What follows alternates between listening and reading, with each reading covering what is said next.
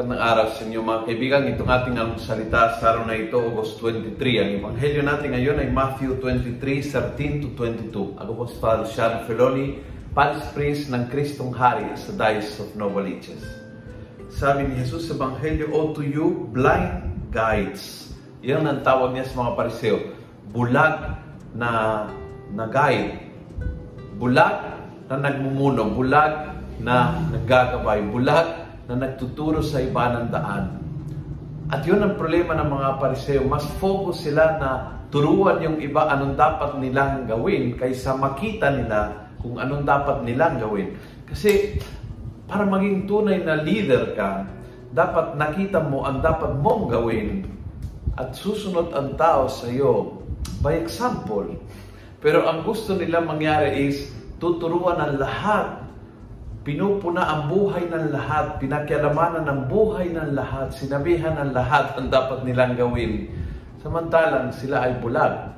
Hindi nakikita kung anong landasin na para sa kanila.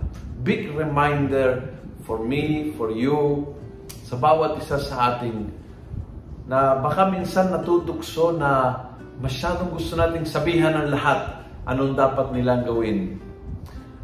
At nakalimutan hanapin anong dapat kong gawin dahil kailangan nakakita muna ako para alam ko kung anong landasin na dadaanin ko. Kailangan daanan ko yung landasin na itinuro ng Panginoon. And only then, people can follow. Follow what? Follow the example. At yon ang mahalaga. Hinihingi po sa Diyos ang biyaya nito ngayong araw na ito na hindi po tayo maging blind guides, kundi na makita ng malinaw kung anong dapat kong gawin sa buhay. Buhay ko, pakialamanan ko, hahanapin ko ang kanyang kalooban and that's the best way to be a guide by following yung pinapagawa ng Diyos. Kung nagustuhan mo ang video ito, pass it on. Punuin natin ang good news sa social media at gawin natin viral araw-araw ang salita ng Diyos. God bless.